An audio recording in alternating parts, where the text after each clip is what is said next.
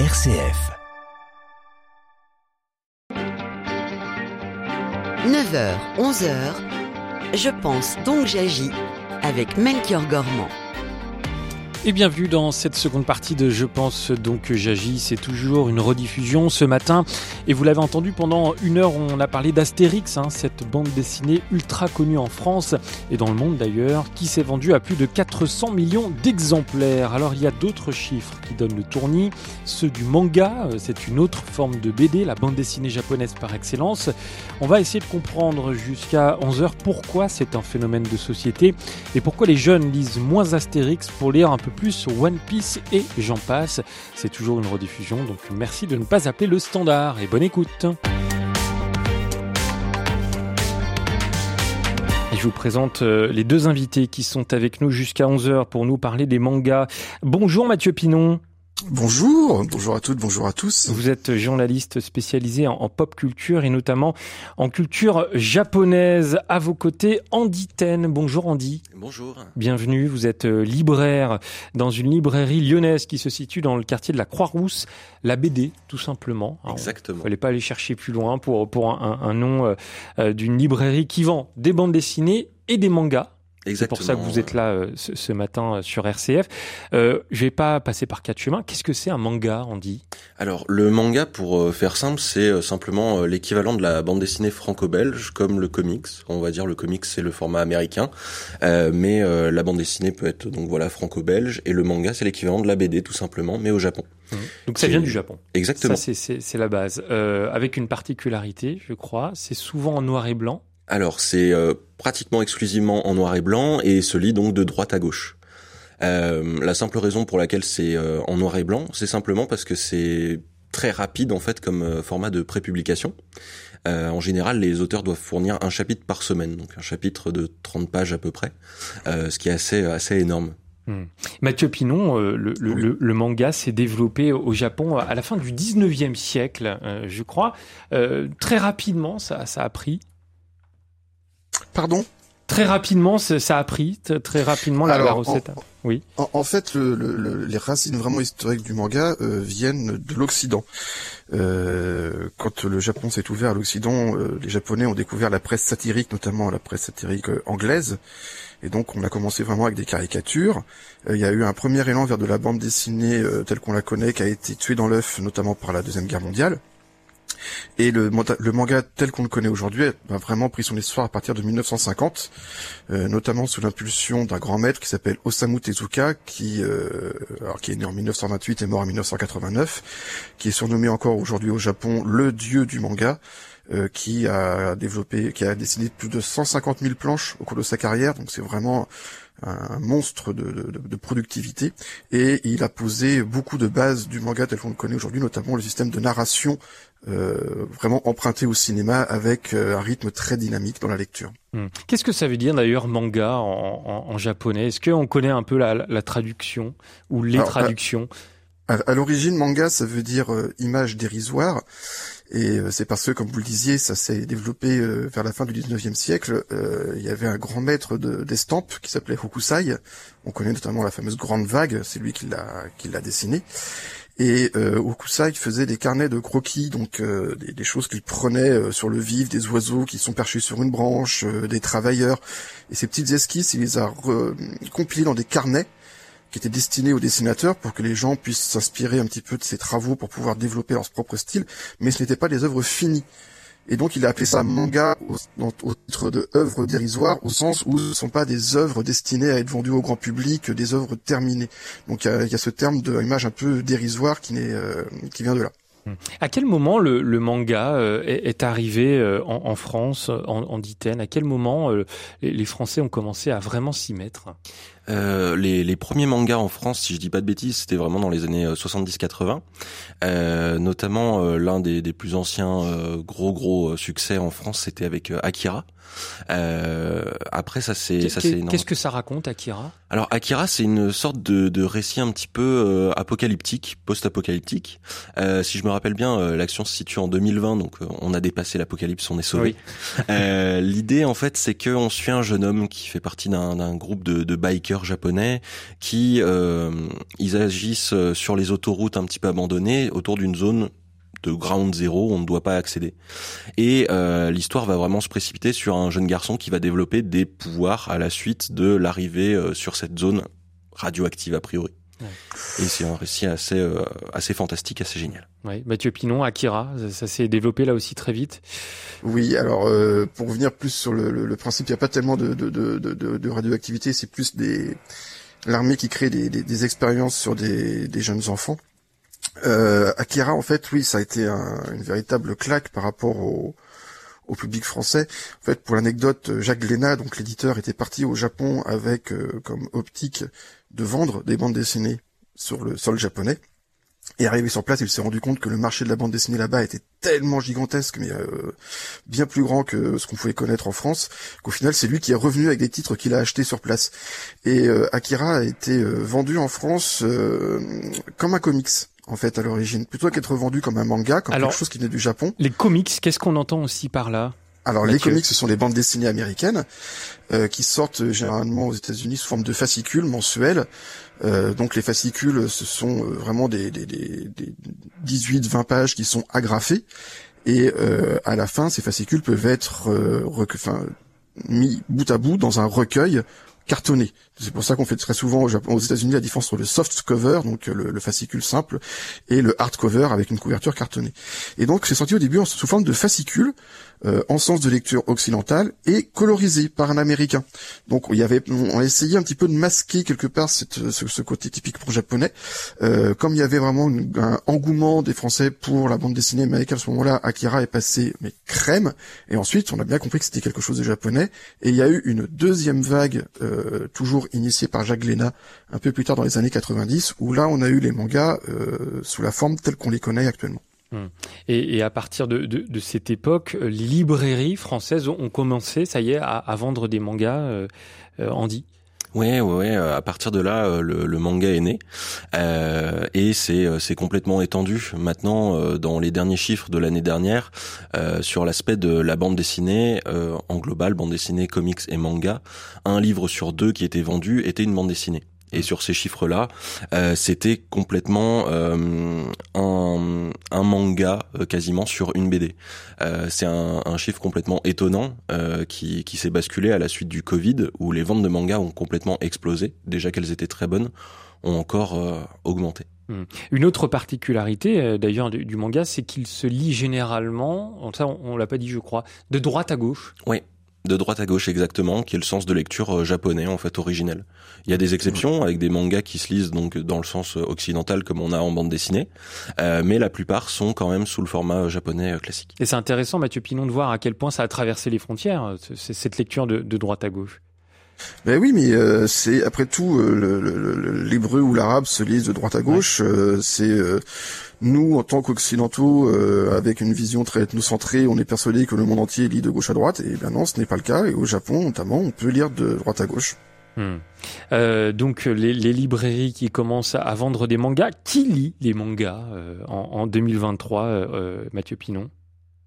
Alors, je vais laisser d'abord le libraire répondre parce que vu que c'est lui qui vend les mangas, il est encore mieux placé que moi pour connaître sa clientèle. Ouais, euh, alors bah, les mangas, euh, moi personnellement à la boutique, c'est vraiment tout âge. Euh, des enfants, euh, des petits enfants, des parents, des grands parents. Euh, j'ai tout type de public, de plus en plus à travers le temps, parce que les, les médiums en fait se, se diversifient. Maintenant, par exemple, je prends l'exemple de la nouvelle série One Piece sur Netflix. on entendra un extrait tout à l'heure d'ailleurs.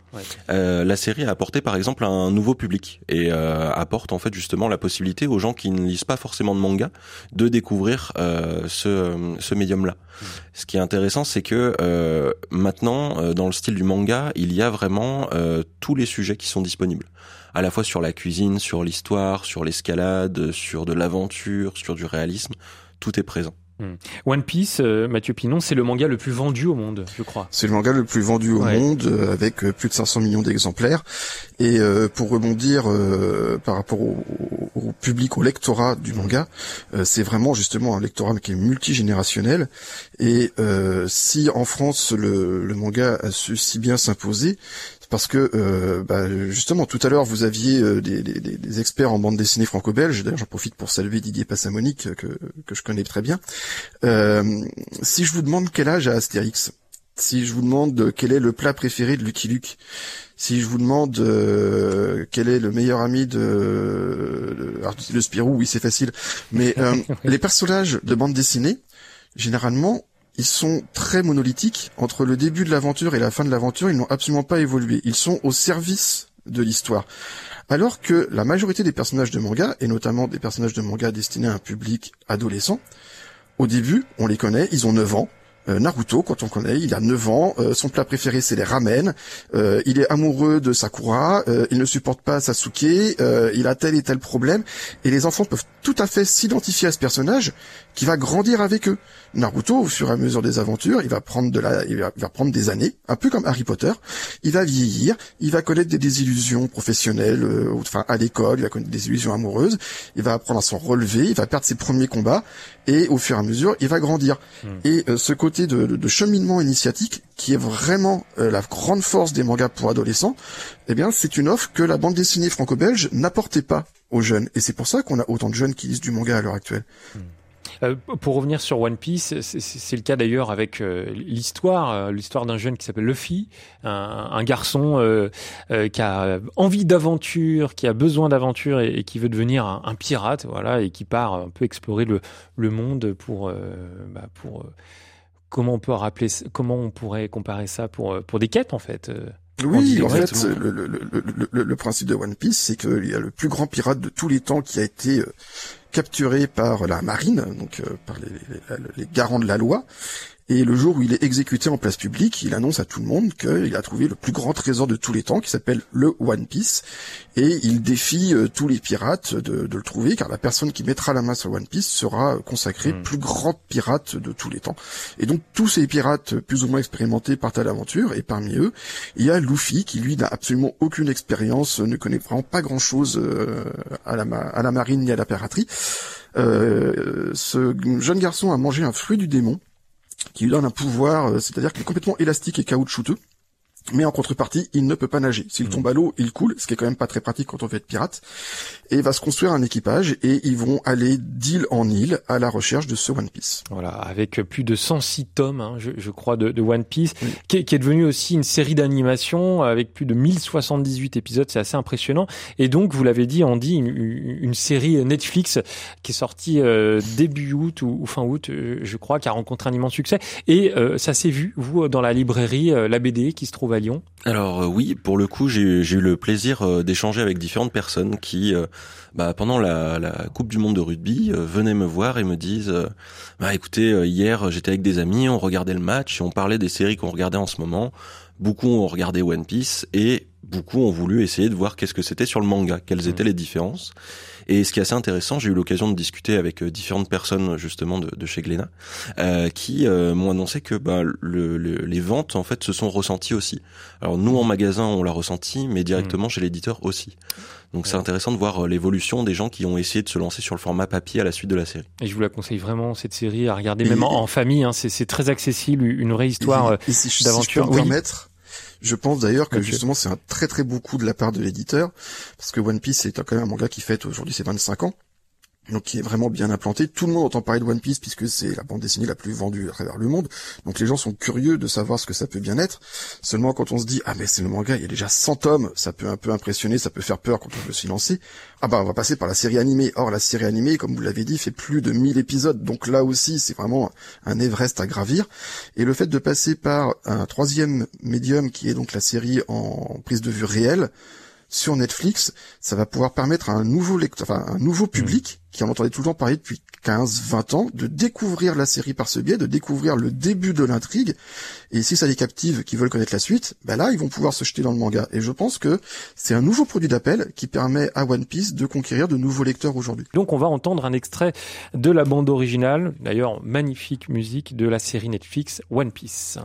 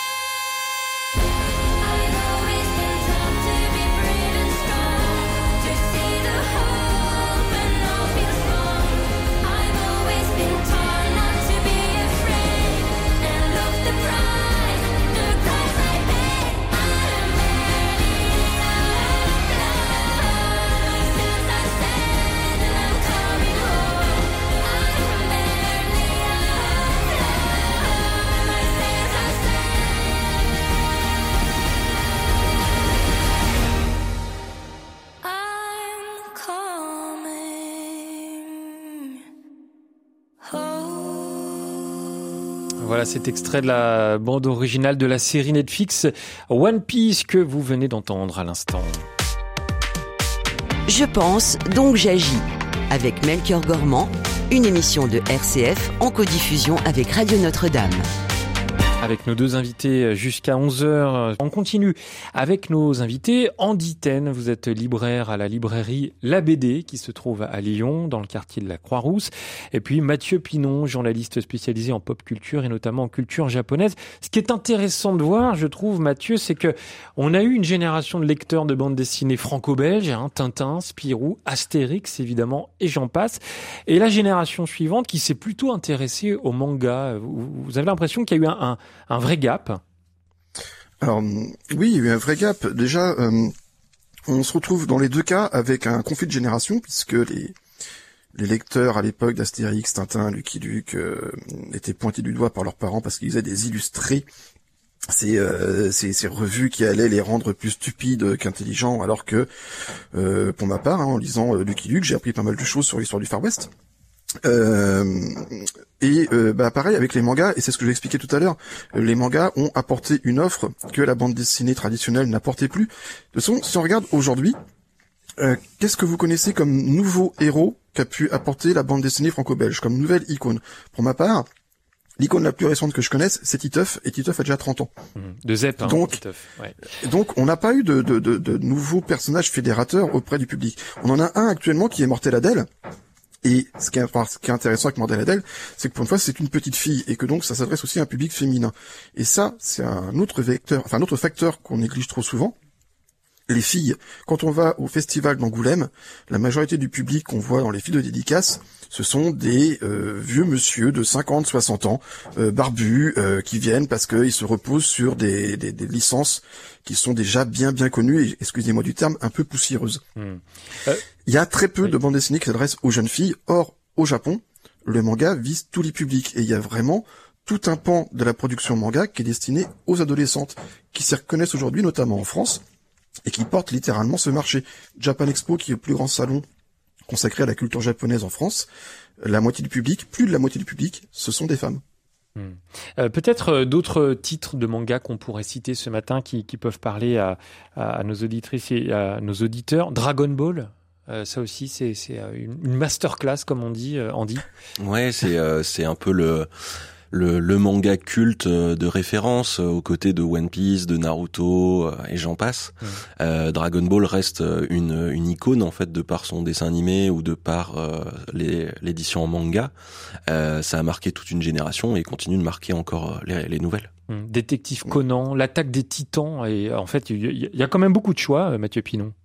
Bien entendu. Alors, il y a beaucoup de choix. Euh, le problème, c'est que on est dans un le, marché français est un peu biaisé par rapport au, marché japonais. Euh, je m'explique. On a actuellement la chance parce qu'on a des éditeurs qui sont très doués, donc qui savent vraiment trier le bon grain de livret, qui, qui font déjà une grosse première sélection par rapport à la production japonaise en France. On doit avoir entre 900 et 1000 séries en cours actuellement. Voilà, oui, c'est ce qui est assez, assez impressionnant. impressionnant ouais, Et sur ces, sur ces 900 à 1000 titres, il y a 20 séries qui, à elles seules, représentent 50% du chiffre d'affaires. C'est-à-dire que c'est vraiment l'arbre qui cache la forêt. Euh, One Piece fait 10% du chiffre d'affaires à lui tout seul. Donc quand vous rajoutez des titres comme euh, Demon Slayer, Naruto, My Hero Academia, Spy Family, L'attaque des Titans, euh, euh, Fairy Tail ou Dragon Ball, tous ces titres-là à eux seuls représentent 50% du marché et c'est tous une seule et même catégorie euh, d'un point de vue éditorial, à savoir ce qu'on appelle le manga shonen, le manga destiné aux jeunes adolescents, des mangas d'aventure et d'action. Ce qui fait qu'aujourd'hui, dans la tête du grand public, quand on parle de manga, on a tout de suite euh, l'image qui vient d'un garçon aux cheveux hérissés qui jette des boules de feu pour se battre contre les méchants. Parce que 20 titres de cette catégorie représentent la moitié du chiffre d'affaires. Mais à côté, on a euh, plus de 900 séries qui se partagent les 50% restants. Et dans ces séries-là, on a de tout. Vous avez de la science-fiction, vous avez de la romance, vous avez du polar, vous avez du conte historique, vous avez de la comédie. Vraiment tout ce qu'on peut imaginer. Donc comme en France, nous, on est persuadé que le manga se limite au titre d'action pour jeunes garçons, on néglige un petit peu tous ces titres-là. Donc quand vous dites, ah, on peut citer ces titres-là qui vont parler à tout le monde, oui, mais les titres qui parlent à tout le monde font partie d'une seule catégorie d'un genre littéraire. Je ne sais pas ce qu'en pense Andy. Ouais, ouais, je suis d'accord.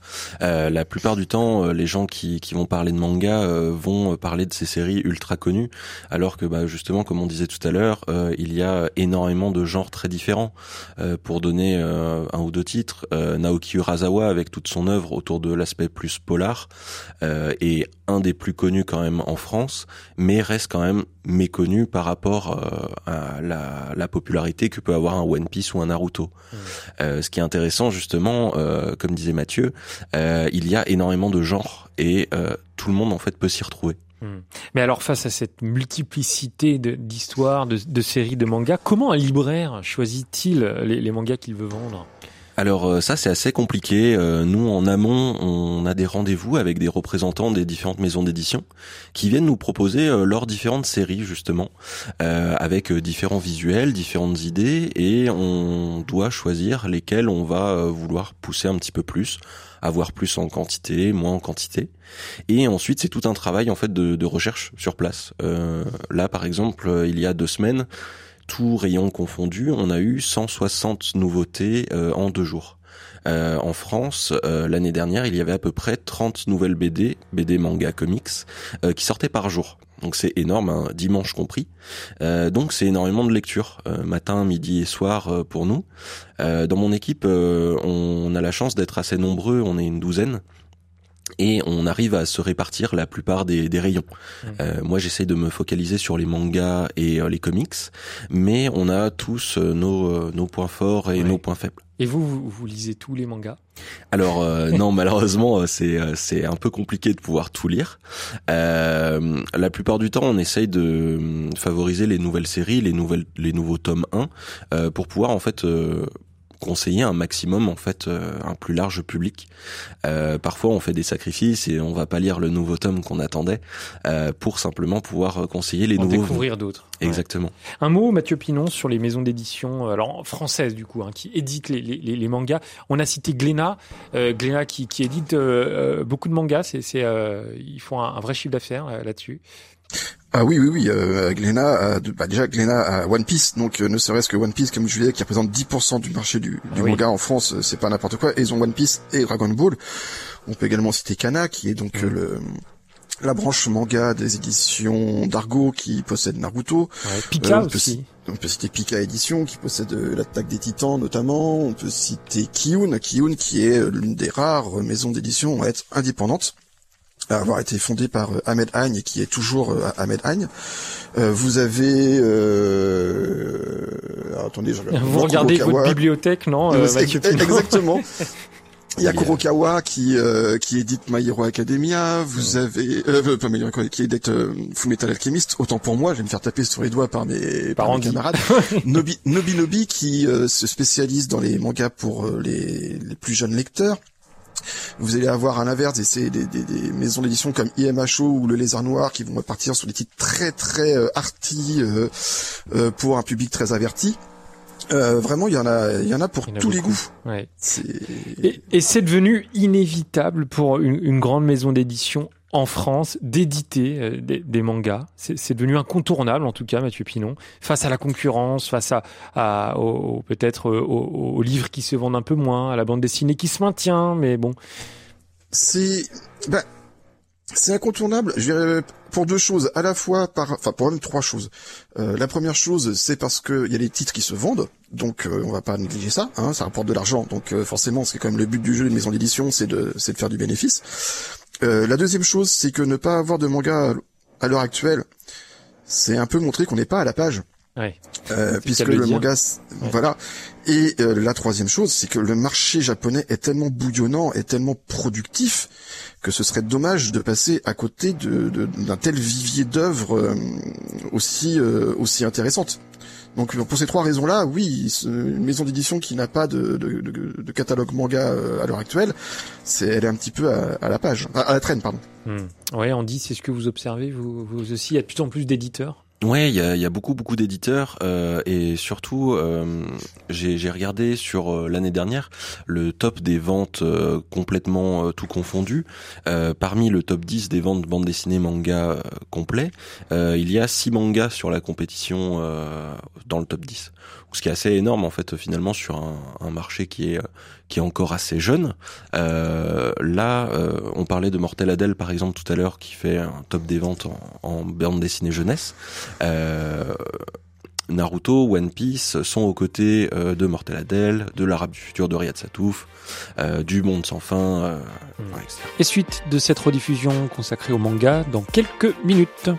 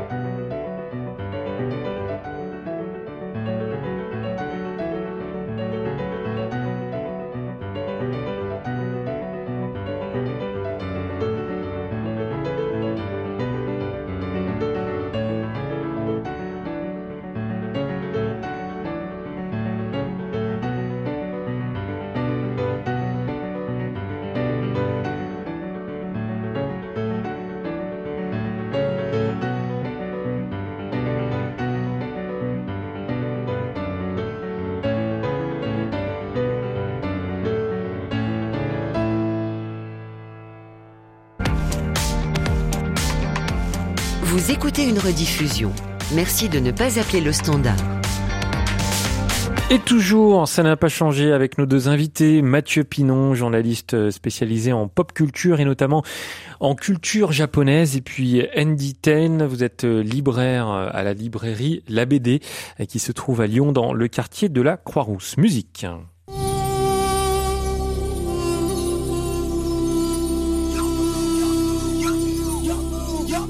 toi de jouer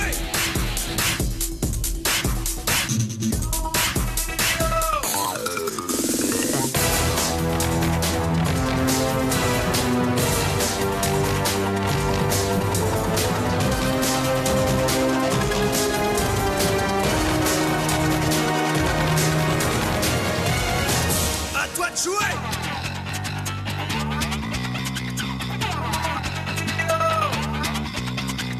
l'heure du duel.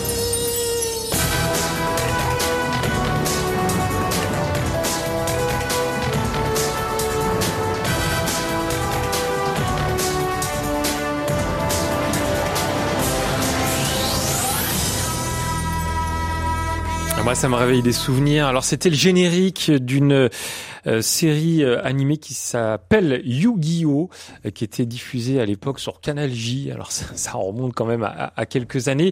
Et sur M6. Et sur M6. Yu-Gi-Oh, qui était un manga à la base, Andy. Exactement. C'était un manga à la base. Là, réentendre le, le générique, ça me donne qu'une envie, c'est de ressortir mes cartes. Et de, de jouer mon... C'est ça. Ouais. Je vais ressortir mon dragon blanc aux yeux bleus. Euh...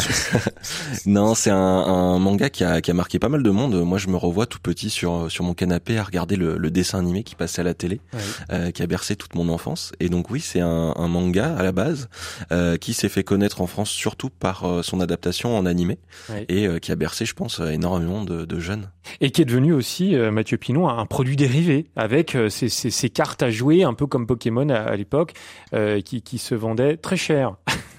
Oui, oui, oui, oui, oui c'est des, des, des, cartes à collectionner, mais en fait, euh, euh quand l'auteur du manga Kazuki Takahashi, euh, qui a disparu il y a peu de temps, hélas, euh, avait créé le, le, le, manga, au début, il voulait vraiment parler de tous les jeux possibles et imaginables. Quand on prend les premiers tomes, il y a vraiment une diversité de jeux euh, qui sont représentés. Et puis il y a eu le jeu de cartes, et le public a vraiment répondu présent sur le jeu de cartes, mmh. et qui est devenu au fur et à mesure l'unique jeu de, du manga, puis du dessin animé.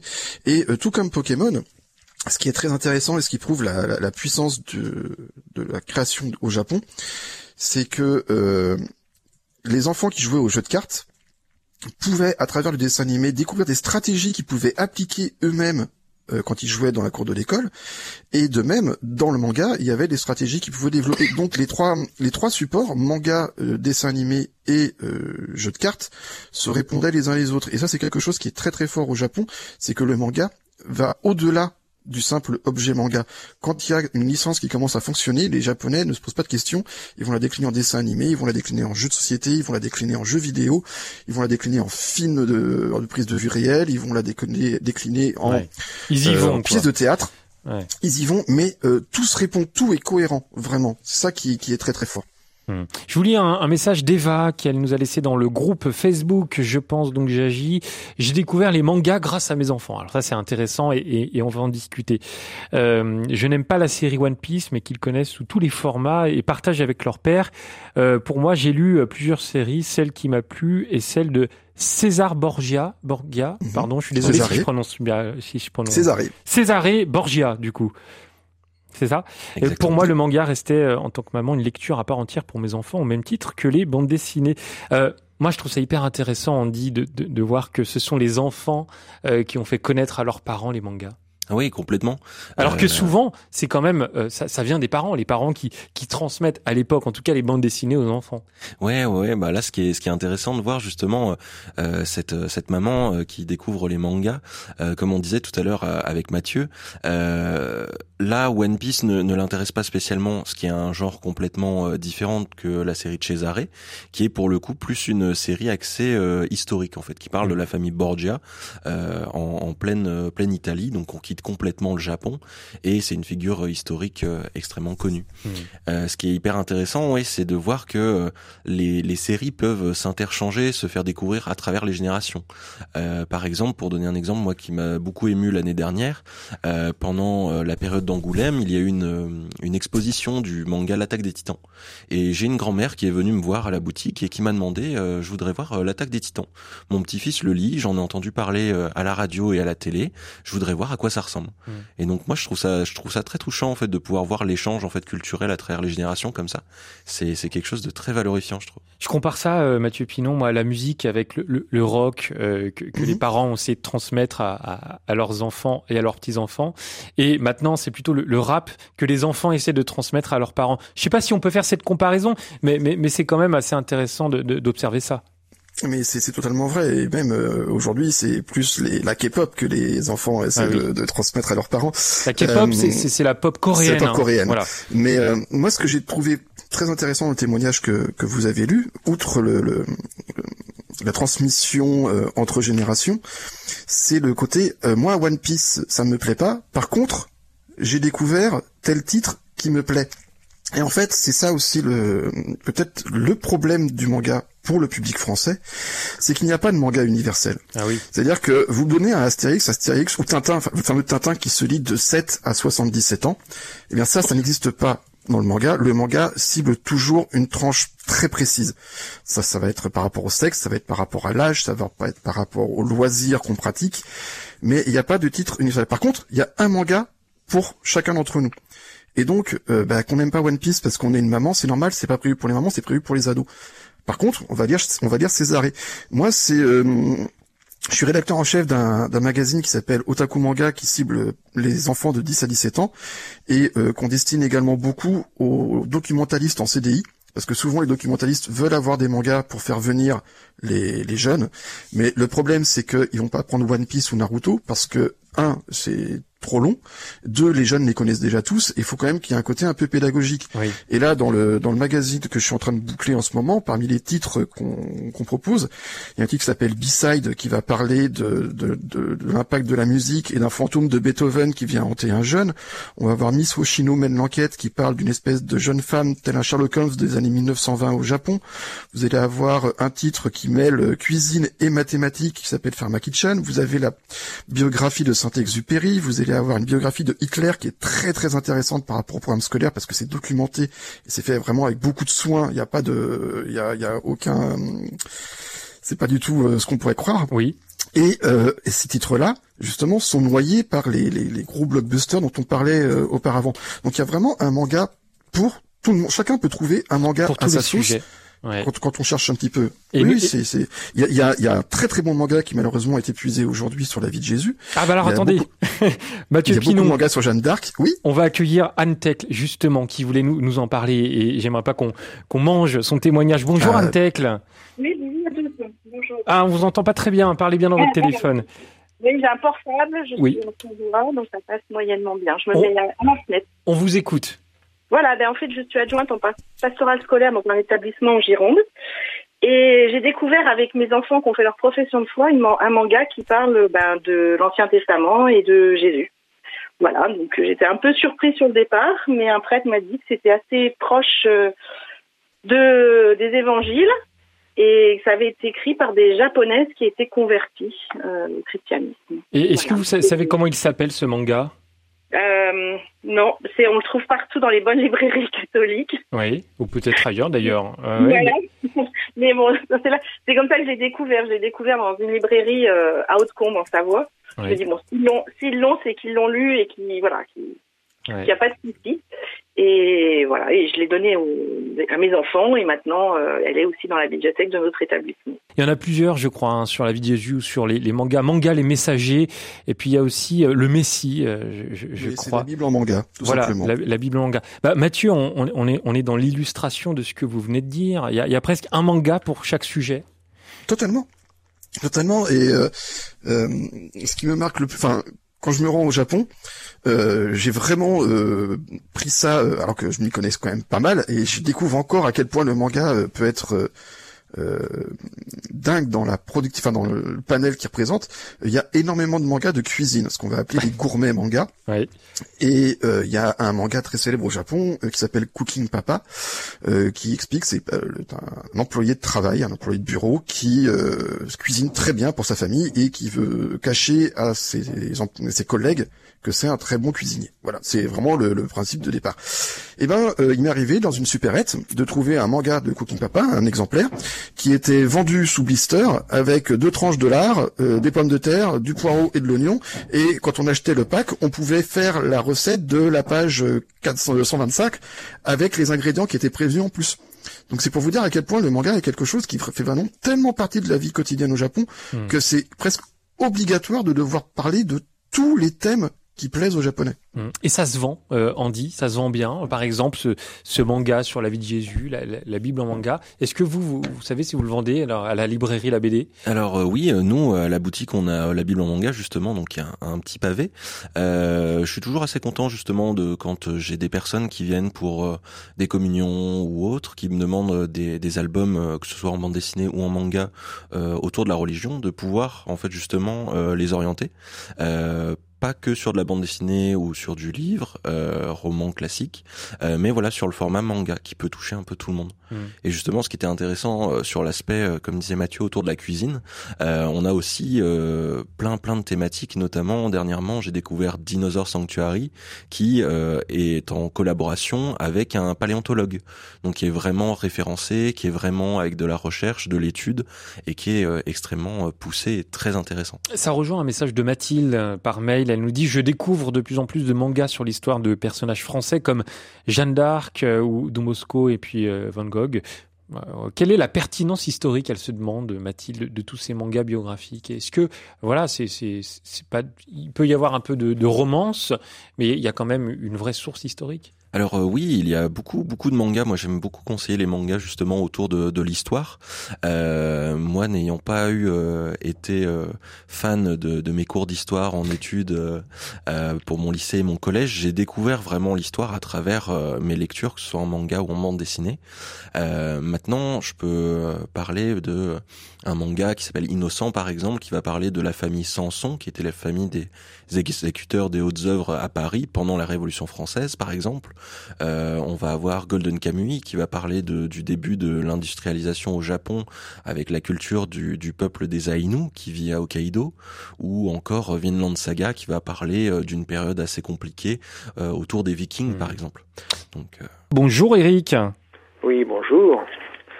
Eh bien, bah, juste pour info, avant que je dise mon témoignage, le manga sur Jésus, là, dont une auditrice parlait auparavant, je pense que c'est Manga le Messie, tout simplement, que ça bah, s'appelle. Il est très connu euh, hmm. dans les milieux chrétiens. Alors, oui, d'accord. Mais écoutez, c'est noté. Et que vouliez-vous nous raconter? Mais moi, j'ai un, un, rapport un peu particulier au manga. Moi, j'ai j'ai connu en fait euh, le manga Gun quand il était sorti chez Glénat euh, il y a au courant des années 2000, il me semble.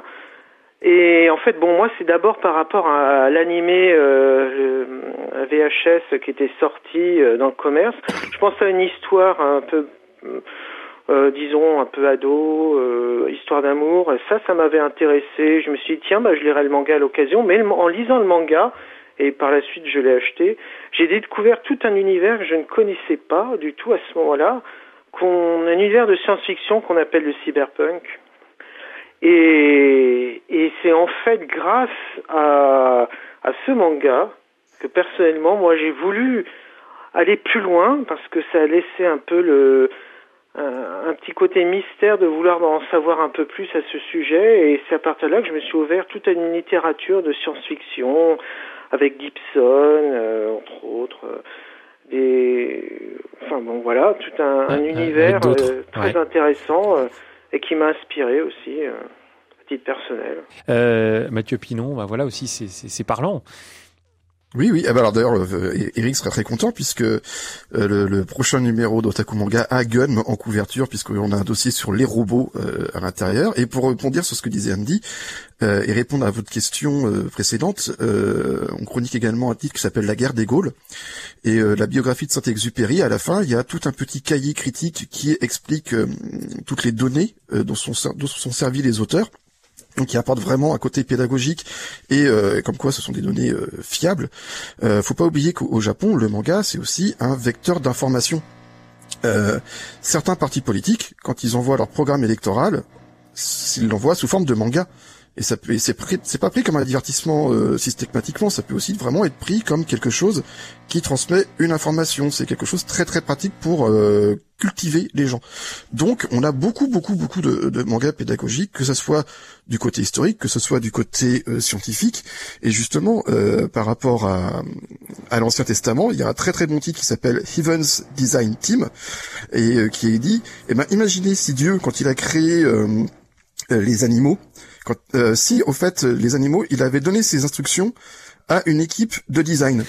et donc l'équipe de design va travailler pour faire les animaux et à partir de là, ils vont rencontrer des, des, des, obstacles et on va savoir pourquoi c'est la baleine qui est le plus grand mammifère, on va savoir mm. pourquoi il n'y a pas de licorne. Toutes ces questions qu'on peut se poser, euh, d'un point de vue biologique, sont totalement expliquées, mais avec un côté un petit peu ludique par, euh, par ce biais. Alors justement, euh, moi c'est l'occasion de vous demander à tous les deux, euh, est-ce que ça s'apprend euh, en diten Est-ce qu'on on doit apprendre à lire des mangas? Alors euh, oui, comme comme on apprend à lire une bande dessinée, comme on apprend à faire du vélo, ça peut être impressionnant au début. Euh, moi, souvent, j'ai des, des, petits enfants qui viennent, qui me disent, bah voilà, mon, mon grand frère, ma grande sœur, mon papa lit des mangas. Euh, je suis curieux, je voudrais découvrir, mais euh, ça fait un peu peur euh, de se dire mince, il faut il faut lire à l'envers, c'est en noir et blanc, euh, trouver le, le, bon sujet qui peut parler.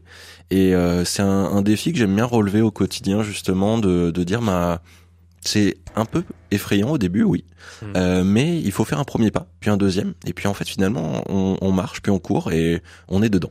Euh, moi, il m'arrive quand je lis euh, beaucoup de mangas à la suite de revenir sur une bande dessinée et me dire mince, finalement en fait c'est dans quel sens qu'on lit. Ah oui. Donc c'est assez rigolo. Ouais. quels sont les, les freins? Alors euh, vous, l'avez dit peut-être le, noir et blanc qui peut être assez perturbant quand dans une bande dessinée on a l'habitude de voir quand même beaucoup de couleurs. C'est ce qui fait la force d'Astérix pour faire le lien aussi avec la première partie de Je pense donc j'agis. Euh, la lecture de, de, droite à gauche aussi, ça peut être un frein? Alors euh, ça peut être impressionnant, mais euh, ça se ça se fait très naturellement en fait. Moi, je, je, conseille toujours au début, on se trompe. Et c'est normal de se tromper.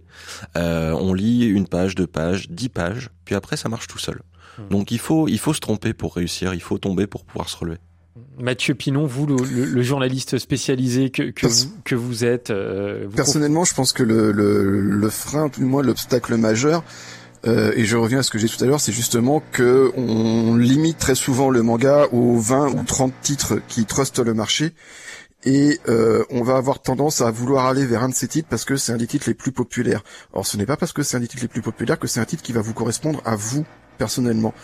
Et euh, c'est euh, un peu comme si quelqu'un me disait euh, ah j'ai envie de me mettre aux séries américaines et euh, commence directement avec Game of Thrones et qui va se retrouver avec des histoires de meurtre, d'inceste et compagnie. Ah et si ça lui correspond pas, bah ça va pas être le, c'est pas pour lui. Donc, euh, je pense que plutôt que vouloir se mettre au manga en passant par un des mangas populaires, euh, la meilleure chose à faire pour commencer, c'est justement de se tourner vers un libraire. Et je vais pas apprendre à dire son métier, mais je pense que un libraire, dans 90% des cas, quand on vient dire je voudrais lire un manga, la première question qu'il a posée c'est qu'est-ce que vous aimez? Et si la personne répond, moi j'aime la cuisine, moi j'aime les polars, moi j'aime euh, les histoires d'amour, euh, et ben en fonction de ça, déjà on va pouvoir vraiment euh, trier et un peu comme euh, quand on joue à qui est, hein, voilà, et finir par trouver le manga idéal pour pour débuter. Hmm. Andy, c'est comme ça que vous faites avec vos clients? Exactement. Hmm. Euh, moi, je me, je me vois un petit peu comme un, un guide dans une gare. Euh, quelqu'un ne sait pas trop est-ce qu'il veut voyager. Euh, ben, je lui demande d'abord, ben, est-ce que vous aimez ben, plutôt l'histoire, plutôt euh, euh, du fantastique, plutôt de la vie de tous les jours? Et à la suite de ça, en fait, ce qui est important dans, dans mon métier, je trouve le plus important, c'est l'écoute, en fait, de dire, bah, c'est pas parce que moi je suis fan d'une série que cette série est faite pour vous j'aime des séries, j'aime recommander des séries, mais avant tout, euh, je veux trouver euh, la série qui vous parlera, parce que euh, c'est c'est un défi en fait de dire bah j'aimerais découvrir les mangas, j'aimerais découvrir quelque chose qui puisse m'intéresser. Mon but, en fait, justement, c'est de faire découvrir quelque chose qui puisse plaire, pas qui euh, que je dois vendre ou quoi. Euh, c'est vraiment euh, la découverte et de, de pouvoir s'évader et découvrir des univers qui peuvent être accessibles à tout à chacun. Bonjour. oui. Mais je sais que généralement j'aime beaucoup conseiller euh, des, des, des, mangas un peu euh, médicaux parce que souvent c'est on, veut apporter quelque chose à quelqu'un qui est hospitalisé et euh, qui est malheureux. Il y a un manga qui s'appelle Les Enfants d'Hippocrate qui parle de, de, pédiatrie. Quand vous avez un enfant qui se retrouve à l'hôpital, lui apporter ça, ça va vraiment, il va se retrouver dans le dans le contexte dans lequel il est, mais ça va lui apporter des pentes d'ouverture, des, des, des, des, moments d'espoir qui vont lui faire un bien fou et l'aider à, à, se remettre beaucoup plus vite. Hmm. Bonjour Anne-Marie. Bonjour. Vous êtes en Savoie et on vous écoute. Alors mon fils m'a offert effectivement Jésus et Bouddha en vacances. Alors, qu'est-ce qui ça vous a plu? Oui, c'est très drôle, effectivement, parce que euh, bah, ils, sont ensemble et euh, par exemple, il y a eu un moment au moment de Pâques où euh, bah, Jésus il meurt, mais son père le ressuscite. Oui. Donc, euh, donc c'était c'était ça, quoi. Je veux dire, euh, là, effectivement, c'est vraiment le suspense, l'idée. Alors, le- la divine location, le numéro un, c'est la divine location de Jésus et Bouddha. Après avoir œuvré au bonheur de l'humanité pendant 2000 ans, les deux amis décident de prendre quelques vacances en louant un petit appartement sur Terre.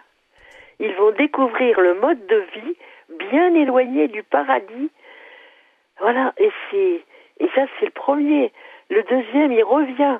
Jésus revient avec Bouddha. Alors non, non, n'en dites pas trop, ne spoilez pas celles et ceux qui, voudraient lire. Mais merci beaucoup Anne-Marie d'être venue nous parler des vacances de Jésus et, Bouddha de d'Hikaru Nakamura, euh, Andy Ten. Euh, c'est c'est assez drôle en fait. Ah, c'est un manga qui est, qui est extraordinaire, moi que j'aime beaucoup.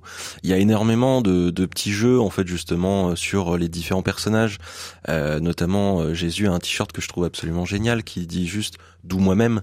Euh, c'est, on va avoir vraiment énormément de jeux avec euh, Bouddha qui ne trouve pas de bonnet à sa taille parce que ses lobes d'oreilles pendent un petit peu trop. Il a toujours froid en hiver, il doit trouver un, un bonnet adapté. On va avoir énormément de parodies et c'est ça aussi qui est assez génial dans le manga, c'est qu'on on a un aspect aussi très comique qui peut qui peut être présent et, et qui est agréable en fait sur sur plein de thématiques. Ça m'a presque donné envie de, le- de le lire, hein, ce, ce C'est manga. très Je très suis- drôle les Ouais. vacances de Jésus et Bouddha et surtout c'est euh, c'est fait avec beaucoup d'intelligence et de et de bienveillance envers les envers les deux religions. Je pense qu'en plus en ce moment au niveau des, des, des- des différentes religions, on a tous besoin de bienveillance et, euh, et vraiment c'est fait avec beaucoup d'humour. Et ce qui est très bien, c'est que les personnes qui sont dans la religion catholique vont pouvoir découvrir certains aspects du bouddhisme qu'ils ignoraient et inversement les personnes, notamment au Japon, qui sont de confession bouddhiste, euh, peuvent découvrir des aspects de la religion catholique avec beaucoup d'humour. Euh, sans blasphème, euh, parce que ça aussi c'est aucun, vraiment voilà. pas ça le principe. Ça aussi, euh, je, je- je sais que dans, dans la communauté chrétienne, et puis en étant sur la radio chrétienne, je sais que parfois les, les, les adaptations sont, peuvent être un peu critiquées parce que on, on sort un peu des, des, des textes. Euh, ce qui est intéressant de voir, c'est que là, on, on dépasse complètement ça, euh, Andy. Ouais, ouais, non, c'est fait vraiment, bah, comme disait Mathieu, avec beaucoup de bienveillance en Mm. fait. Le, le but est pas de, de critiquer ou euh, euh, de, de caricaturer, c'est vraiment euh, de faire découvrir avec humour en fait et, et de partager en fait finalement euh, deux cultures. Et c'est vraiment quelque chose qui est génial dans le manga. euh, souvent, Euh, ça va être vraiment le partage en fait.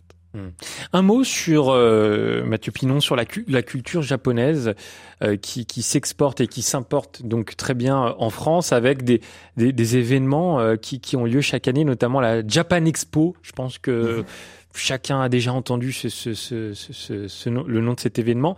Euh, Bah, c'est le troisième plus gros salon en France. voilà, le troisième plus gros salon en France. Qu- quel objectif? C'est c'est de mettre en avant des mangas, mais, mais pas uniquement. C'est toute la culture japonaise qui est, qui est vraiment euh, promue.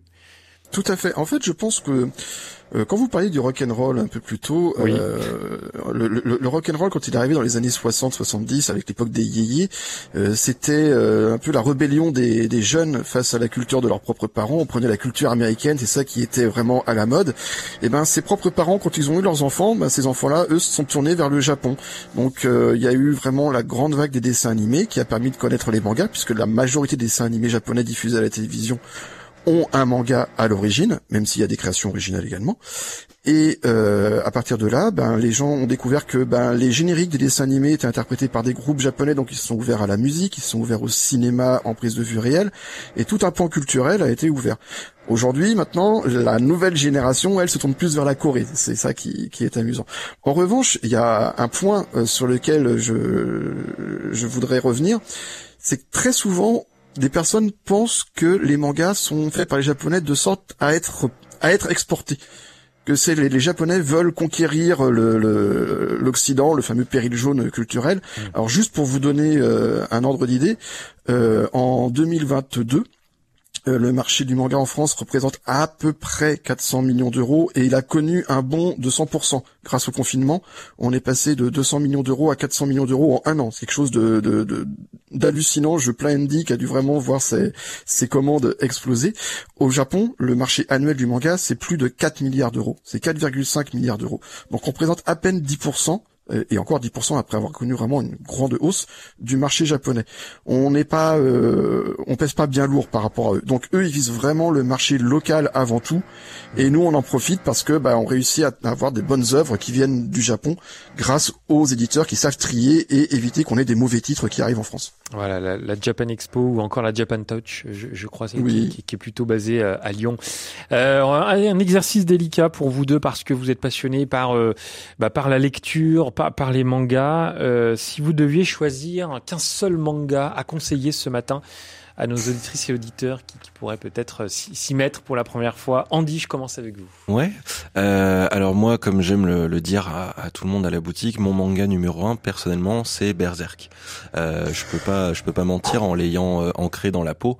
Euh, c'est le manga qui, pour moi, m'a marqué. J'ai eu un avant, un après, et je continue de le lire et de le relire d'année en année. quelle est l'histoire rapidement? Berserk, c'est l'histoire d'un d'un chevalier solitaire dans dans une époque médiévale, on peut imaginer en Europe, qui euh, parcourt le pays en affrontant des créatures et des brigands. Euh, au début de l'histoire, on ne sait rien de ce personnage à part qu'il est borgne, qu'il lui manque un bras et qu'il se bat avec une épée aussi grande que lui. Euh, à la suite de ça, euh, on va sur en fait l'histoire de la jeunesse de ce héros, de découvrir qu'est-ce qui lui est arrivé pour qu'il en soit arrivé là et comment en fait il évolue dans ce monde-là. Et à travers ce manga, on va critiquer et parler d'énormément de choses qui ont marqué l'histoire. Berserk. Exactement. je, retiens ce nom. Et vous, Mathieu?